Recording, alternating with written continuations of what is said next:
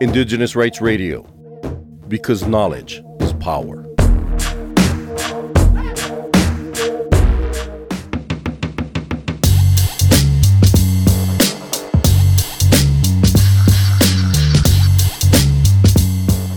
The International Indigenous Peoples Forum on Climate Change, the official caucus for indigenous peoples participating in the UNFCCC processes, which held its preparatory meeting on 5th and 6th November 2022 prior to the UNFCCC COP27 and had a discussion on a range of issues relating to climate change to come into agreement, especially on what indigenous peoples will be negotiating for, and specific UNF processes. Cultural Survival attended the preparatory meeting of the Indigenous Peoples Caucus and asked the Indigenous Peoples delegates about the main issues that they brought into the negotiating tables.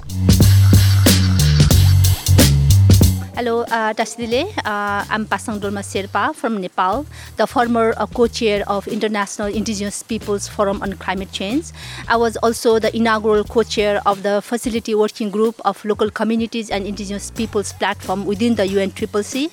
That was the historical moment for the establishment of the platform after 2015, uh, with the establishment uh, of this platform with the decision of the COP21 in Paris. So this is a really historical benchmark for uh, raising our views and concerns and our issues uh, at the global forum, at the discourse of climate change within the UN platform.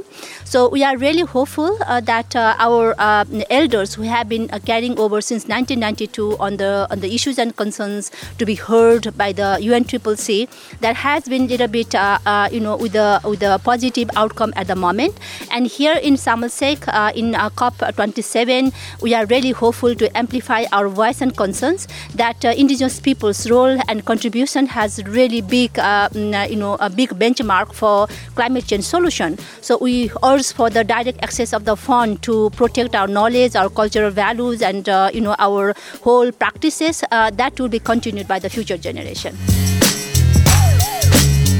For more on indigenous rights, visit www.cs.org/rights.